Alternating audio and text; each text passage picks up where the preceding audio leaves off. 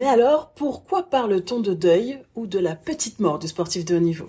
Salut, c'est Gladouane. Suite au premier épisode, j'ai reçu des merci. Alors, je crois que ce podcast a toutes les raisons d'exister. J'avais vraiment envie que tu te sentes moins seul que moi à l'époque et j'espère que c'est le cas. Certains m'ont demandé mon palmarès. Le voilà donc humblement, multiple championne de France dans quatre disciplines différentes. Le saut longueur, le saut en hauteur, le triple saut et l'heptathlon. Demi-finaliste des championnats du monde sur le triple saut ainsi que médaille d'or et d'argent aux Jeux de la francophonie au Liban. Mais vous l'avez bien compris, il manque quelque chose d'essentiel dans mon parcours, il manque les Jeux Olympiques. D'ailleurs, pour la petite anecdote, j'avais fait un, une interview pour le journal Marie-France à l'époque et j'arrêtais pas de dire ouais, j'ai pas fait les JO, j'ai pas fait les JO, dans le sens où je sais même pas pourquoi tu me poses des questions sur ma reconversion. En fait, je suis nulle, j'ai pas une vraie carrière et, de toute façon, la suite, elle est pas terrible quoi. Et elle me disait mais pourquoi à chaque fois ça revient cette histoire de JO Et je lui dis bah, parce que enfin j'allais m'aimer. J'avoue que j'étais moi-même surprise hein, de la réponse. J'ai les larmes ont coulé là. L'interview est devenu beaucoup plus psychologique que prévu. Mais euh, j'ai eu cette révélation et vraiment, je me suis rendu compte que j'avais placé l'amour de soi dans les JO. Donc imagine, j'ai pas fait les JO, euh, j'ai pas confiance en moi, en fait, je m'aime pas, en fait, je vaux rien. Bon, revenons-en au deuil. J'ai regardé euh, la définition du deuil. Douleur, affliction que l'on éprouve de la mort de quelqu'un. Alors là, ce sera pas la mort de quelqu'un, mais la mort de la carrière. C'est donc une blessure relationnelle que nous avons avec le sport. Il y a plusieurs relations. La relation à l'argent, la relation à son corps, au public présent dans le stade, à ses fans, à ses supporters, ceux avec qui on échange régulièrement, à ses partenaires d'entraînement, son kiné, son coach. Alors selon moi, il faut vraiment prendre conscience et mettre les vrais mots sur une situation sans pour autant la dramatiser. Le deuil, en fait, c'est une expérience, un cheminement par lequel on doit passer chacun à sa façon et chacun à son rythme. Mais bien sûr, déjà, chaque humain est différent et nos histoires de vie sont différentes. Notre cheminement, lui aussi, sera différent. Mais les clés, vous allez le voir, elles sont pourtant les mêmes. Le deuil, c'est un sujet tabou. On le constate. On évite tous de parler de la mort de quelqu'un de toute façon, on évite globalement de parler de choses triste, alors que mettre des mots sur une situation, sur quelque chose qui nous fait mal, eh bien ça nous fait du bien. Quand on a peur de quelque chose, on a plus peur de ce qu'on imagine que réellement de, de ce qui va se passer. Parce que je vous donne un exemple. Euh, moi, je devais me faire arracher une dent euh, il y a quelques mois et je trouvais toujours une excuse. Euh, quand je suis arrivée chez le dentiste, je lui dis non, mais je peux pas me faire arracher la dent aujourd'hui parce que il faut que je parte à l'étranger. Je peux pas arracher maintenant. Elle m'a dit au contraire, hein, si vous partez à l'étranger, ça va s'affecter, il faut l'arracher. J'y ai pensé pendant un mois avant d'y aller. À la dernière minute, j'ai même appelé un ami médecin pour qu'il me trouve des excuses pour ne pas me faire arracher la dent. Je lui dis mais qu'est-ce que vous allez me donner comme antidouleur? Elle me dit ah bah non, du paracétamol. Dans ma tête, c'était fou. J'allais me faire arracher une dent, elle allait me donner du paracétamol. Je dis, vous allez voir, c'est pas si douloureux. Franchement, j'ai fini par accepter parce que j'avais pas vraiment le choix. Eh bien, un, la, la manière dont elle m'a arraché la dent, c'était beaucoup moins douloureux que ce que j'avais imaginé. Et ensuite, elle avait raison. Je n'ai quasiment pas eu mal, je n'ai même pas pris le paracétamol. Donc parfois, ce qu'on imagine est vraiment pire que la réalité. Mais que le deuil euh, soit douloureux, c'est normal. Le souci, je te l'accorde, c'est que tu peux pas vraiment l'exprimer à n'importe qui. Parce que dans la société, eh bien, un sportif, c'est un héros, c'est un dieu, quelqu'un qui n'a pas mal, qui ne faiblit pas,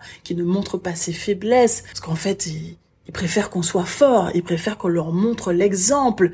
Mais de toi on sait, hein, que, en fait, on n'est pas des dieux. Et qu'en vrai, un sportif, c'est certainement quelqu'un d'encore plus sensible que le commun des mortels. Alors pourquoi le deuil est douloureux Tout simplement par le manque. C'est un vrai sevrage biochimique violent. C'est-à-dire que d'un coup, d'un seul, tu arrêtes de sécréter des hormones que ton corps connaît depuis des années. Si tu as été gymnaste, t'imagines à quel âge tu as commencé. Si tu es un pilote de Formule 1, t'imagines la décharge d'adrénaline et la décharge d'hormones que tu as quasiment tous les jours et d'un coup, d'un seul, ça s'arrête. C'est comme un toxico. D'un coup, s'il arrête de prendre de l'héros, de la cocaïne, tu, tu vois ce qui se passe? Il se met à trembler, il est pas il a besoin d'être accompagné, il a besoin d'aller dans un centre. Alors certains y arrivent tout seuls, hein. Je dis juste que un, t'es pas seul, et que deux, t'es pas obligé de rester seul si t'en as pas envie. Je te donne encore un autre exemple. Ça fait 15 ans, tu es dans une salle de cinéma, elle est climatisée, elle est fermée, elle est dans le tu regardes le film, tu imagines comment il va se terminer. Puis un jour, Tu te dis, ah, moi j'en ai marre d'être dans cette salle de cinéma, et puis le film m'intéresse plus, euh, je veux sortir. Donc tu décides d'ouvrir la porte vers l'extérieur. Déjà, tu vas être surpris par la lumière, parce que ça fait longtemps que tu n'as pas vu une lumière aussi forte et aussi dense, en, pensant que, que tu sors de la salle de cinéma quand il fait jour. Et puis tu seras déstabilisé par ce que tu vois. Ça fait longtemps que t'as pas vu un arbre, une voiture, etc. Donc vraiment, le changement est toujours déstabilisant. Il y a rien d'étonnant dans ce qui t'arrive. T'es pas plus faible. Au contraire, tu vas t'adapter. Ça, c'est la bonne nouvelle. Et puis, il y a différentes façons d'arrêter. Est-ce que tu t'es arrêté sur blessure? Est-ce que tu avais plus de club? Est-ce que tu étais fatigué émotionnellement Fatigué physiquement? Est-ce que tu as trouvé un travail plus rémunérateur? Impossible à cumuler avec le sport de haut niveau. Est-ce que tu as senti que c'était le bon moment d'arrêter? Ou est-ce que tu te dis, euh, t'as été un peu pris de court? Tu vois? En fonction de la manière aussi dont tu quittes ta discipline favorite, ton amoureux, ton amoureuse finalement. Hein. C'est que ça la relation au sport. Hein. Parfois on l'aime, parfois on l'aime moins, parfois on a envie de la quitter mais on reste quand même. C'est pour ça qu'on parle de blessure relationnelle parce qu'il y a tout un écosystème vraiment lié à la relation dans euh,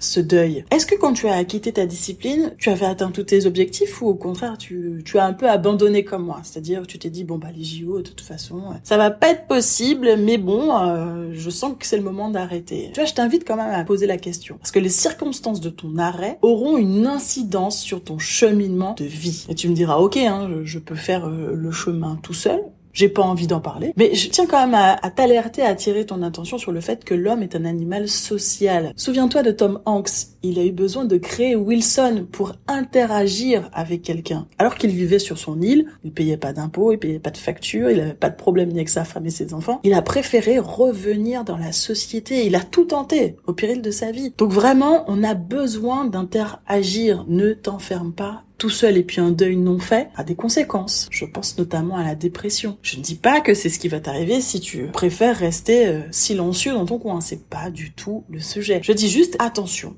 Je t'invite donc à ne pas t'isoler. Si tu as envie de me raconter tout simplement la manière dont toi tu vis ce passage ou as vécu ce passage, tu peux m'écrire à vanessa gmail.com. J'aurai plaisir à échanger avec toi et si tu veux aller plus loin et trouver les clés, un programme est en cours de préparation. Je te propose donc d'être ton teammate, ton partenaire d'entraînement.